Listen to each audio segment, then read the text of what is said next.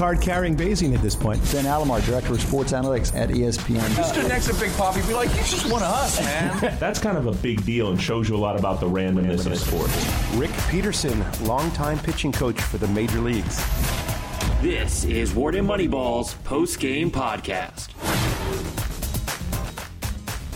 Welcome to the Wharton Moneyball post game podcast.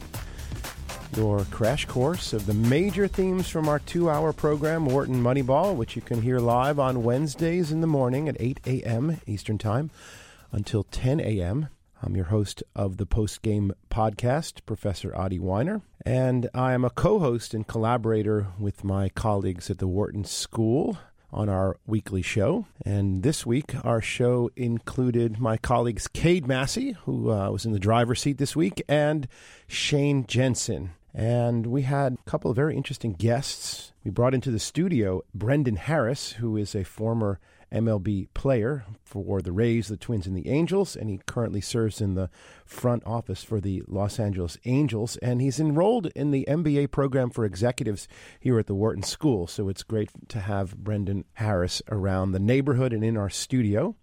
And our second guest was John Carter, who is the CEO and the founder of Noah Basketball, which this is John's company is a really audacious and adventurous new technology that is useful for improving your basketball shooting accuracy. And I really enjoyed the interview with John Carter, and we'll have some terrific highlights and clips from that interview. So our first clip is actually a non-guest clip. It's a discussion of a topic very near and dear to my own heart and my own research, which is on strike zones and pitch ambiguity. Let's go to the clip.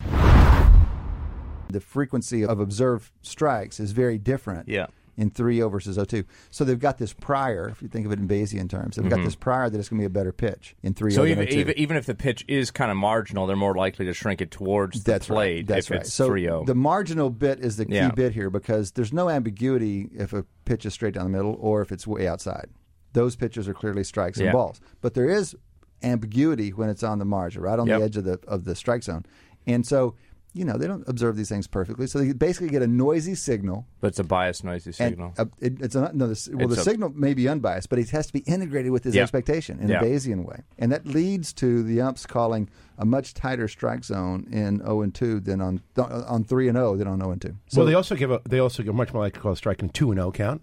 Yeah, no, you walk it, you can walk it, all, you works, walk it all the way down through. linearly. Actually, That's right. That's exactly right. And he and he maps. He's a bunch of very cool analysis. But the zone, you know, he, he talks about the the basically the square footage or the square this the size of the zone, how different it is mm-hmm. in three and zero versus zero and two. Yeah, so I've actually been looking at that same phenomenon, not not from the perspective of umpire biases, but more from the perspective of just forecasting, just plain old conditioned on where the ball was thrown.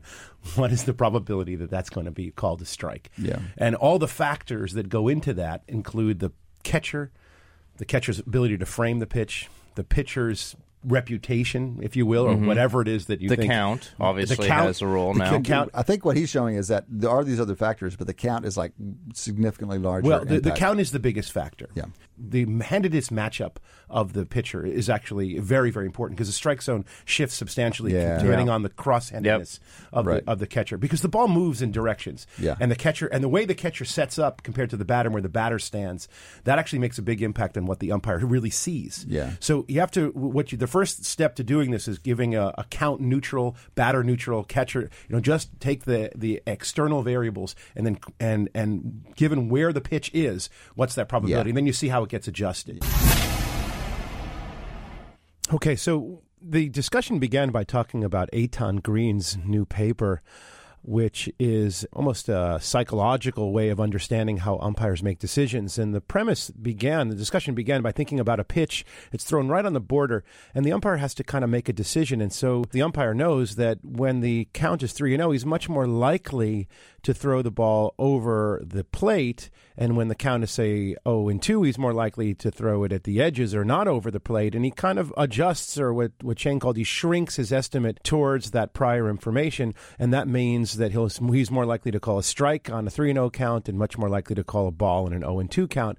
And that is well studied and observed in the actual data, which is uh, generated by PitchFX, which shows you exactly where the ball is thrown. I then segued into my own work, which is trying to really improve the forecasting and in particular to attribute precise values to what's called the catcher framing effect. The framing effect is the ability of a catcher to influence the umpire's decision. And for most catchers, they have a limited ability to do that. Some are terrible at it that is they almost get in the way of, of the call. Uh, They move so much that a ball that's even over the plate appears to be outside the plate, and so they lose strikes. But other catchers, in particular, um, Buster Posey, I believe, is the best historically at this in the recent era where we actually have data, and he's sort of able to fool the, the umpire into thinking when a pitch is thrown at the edges that it's that it's more likely to actually hit the strike zone than uh, other catchers. And that's actually a, a considerable amount of value, um, up to 15, 20 runs over the course of a season, which translates out into a couple wins and a dollar value of five to eight million dollars per win. That's $15 million or so. That's due to those terrific catchers, of course, and cost to the ones who don't do it well.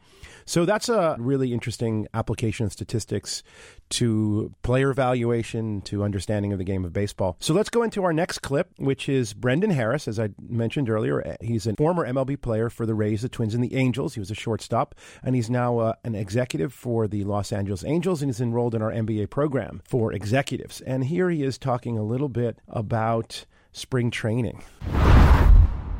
There's two separate spring trainings going on. You have the ones that are that are know they're going to make the team. Then you got have the guys on the bubble, and they are polar opposites. And I've been in both, and I've uh, been in both situations.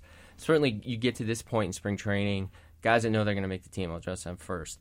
They are kind of polishing, fine tuning, uh, maybe some mechanical adjustments they may have to play. They want taken into the season. They're playing just hard enough so that they can get their timing, their rhythm at the plate, their innings, and then also not get hurt. And then they have some logistical things. Hey, I'm, I'm putting my bad order in with the uh, equipment guys. I'm making my orders from uh, New Balance, making sure my my, my show Well, these cleats are- these are good- show cleats are ready. problems to have, m- Making my you know my car shift, my my apartment ready. Right. You know everything in the new city. The guy in the bubble, it's the Super Bowl every day, and it's unreasonably stressful. Okay. And so this is where management comes in, and, and a good manager to to kind of communicate, let you know kind of the state of the union as much as he can. But every day is is, is supremely stressful, and then the irony of it is. Inevitably, you're going to be a bench player. You're going to be a bullpen guy fighting for that last spot. Yeah. So your opportunities are going to be pretty limited. Get into that last week of the season because all the starters are going to need all the all the uh, the reps.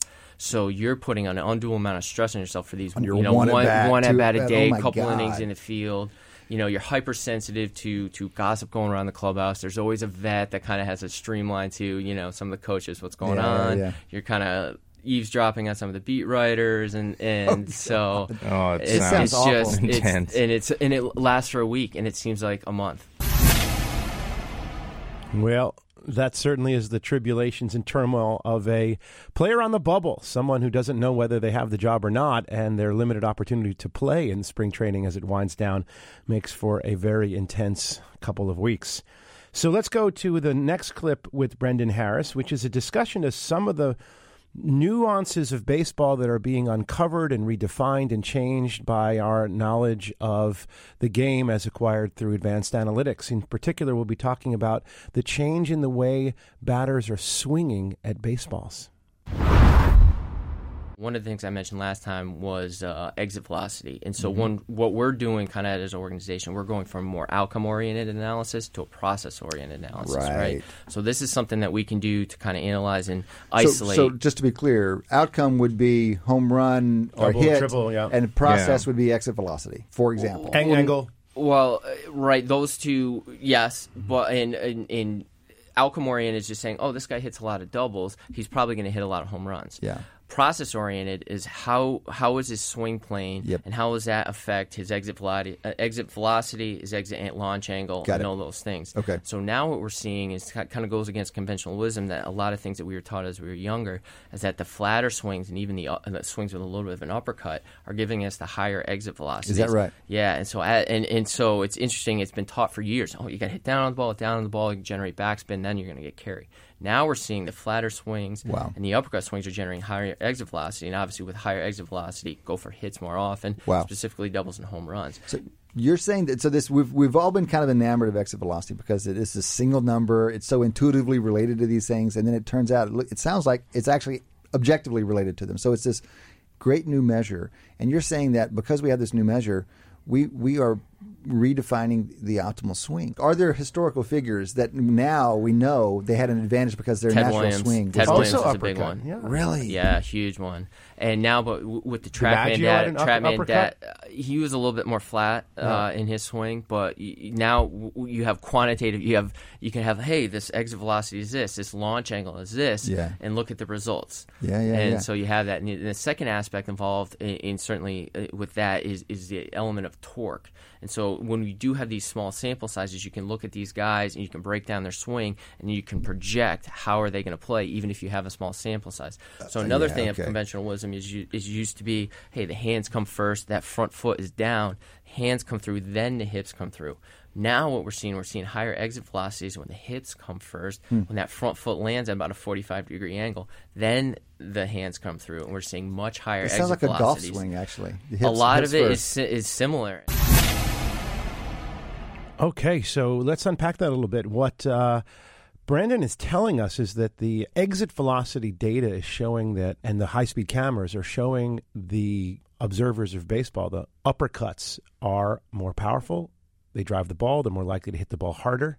And that goes in contrast to conventional wisdom, which encourages players to swing flat or even down.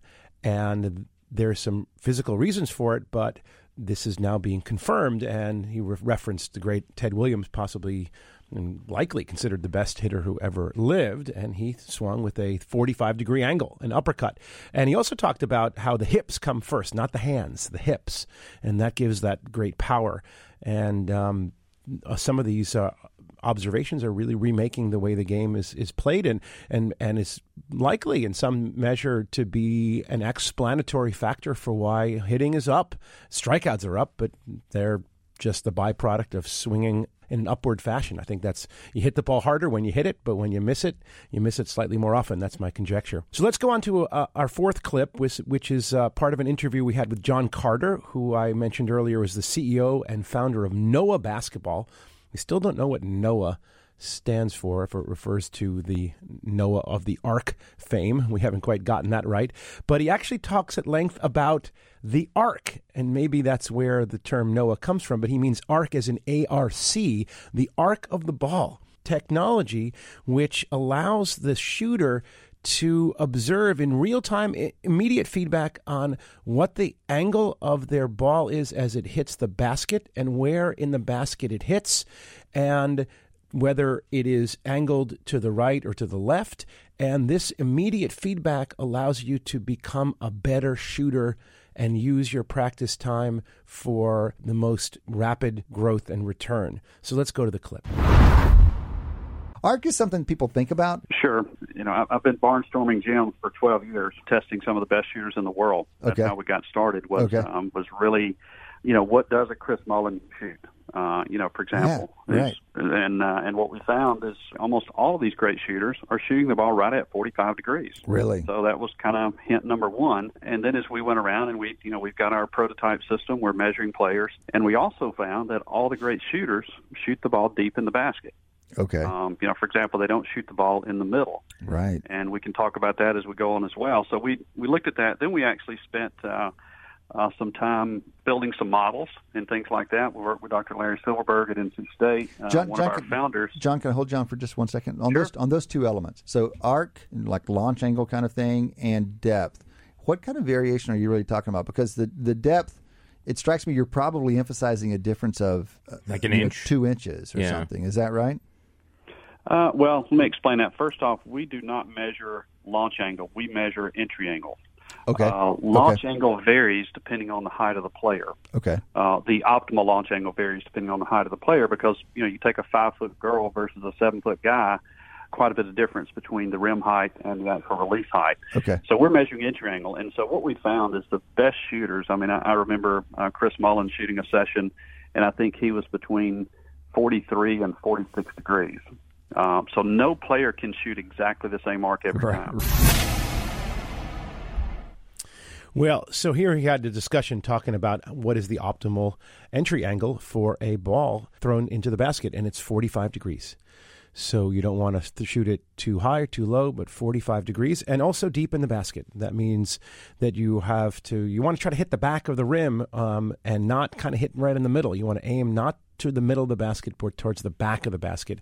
And what his technology does is measure that precisely and give you instant feedback. So let's go to our, our last clip from John Carter, which he talks about the value of instant feedback.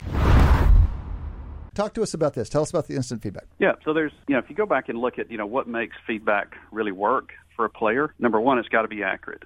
And trust me, what we're doing is really accurate. Sure. Uh, it also has to be immediate. Right. Uh, you know, there's been some studies around, you know, giving a player feedback on something even a few seconds later is not good. It's got to be immediate. And Oh, so, oh, oh, really? So that's that's that's taking it pretty extreme. Okay, fine. yeah, you can so- do that here. Literally, when the ball gets to the rim, uh, when the shot's over, we're going to say, in the case of entry angle, it might say 45. In the case of shot depth, it might say 11, 12, 13. Because here's the thing: if the shot swishes, uh, a nothing but net shot, that may actually happen at seven inches. And Too the short. player that's Yeah. 25 feet away can't tell that. Oh, wow, that barely missed the front of the rim. Interesting, right? And so, it felt um, so that feedback, yeah, it felt great. Exactly. you would And rather have it bang off the back of the rim and go in than be short and swish. That's interesting. Well. I'd like to have a proper balance of the two. Uh, you know, what we found is the best shooters and the maximized I see. percentage, Okay. you can have a balance between the nothing but net shots and the back rim and down. I shot. see. Okay, got it. I think that's a very succinct and precise summary. You want to have about an equal balance between nothing but net and hitting the back of the rim. So you almost want to be aiming at the front part of the basket. And that's because when it hits the back rim, it still goes in. And if it hits the front rim, it doesn't. And so you need to take advantage of that extra space. You actually aim at the back of the rim, which, which is a long time, long, well known advice. But what this technology does is it offers you instant feedback. It tells you at what angle you shot the ball in the basket and where in the basket it landed to the right, to the left, and to what position in And that immediate feedback tells you something you can't observe on your own. When you shoot it from a distance of 25 feet, it might look like it swished, it went right in, it was perfect.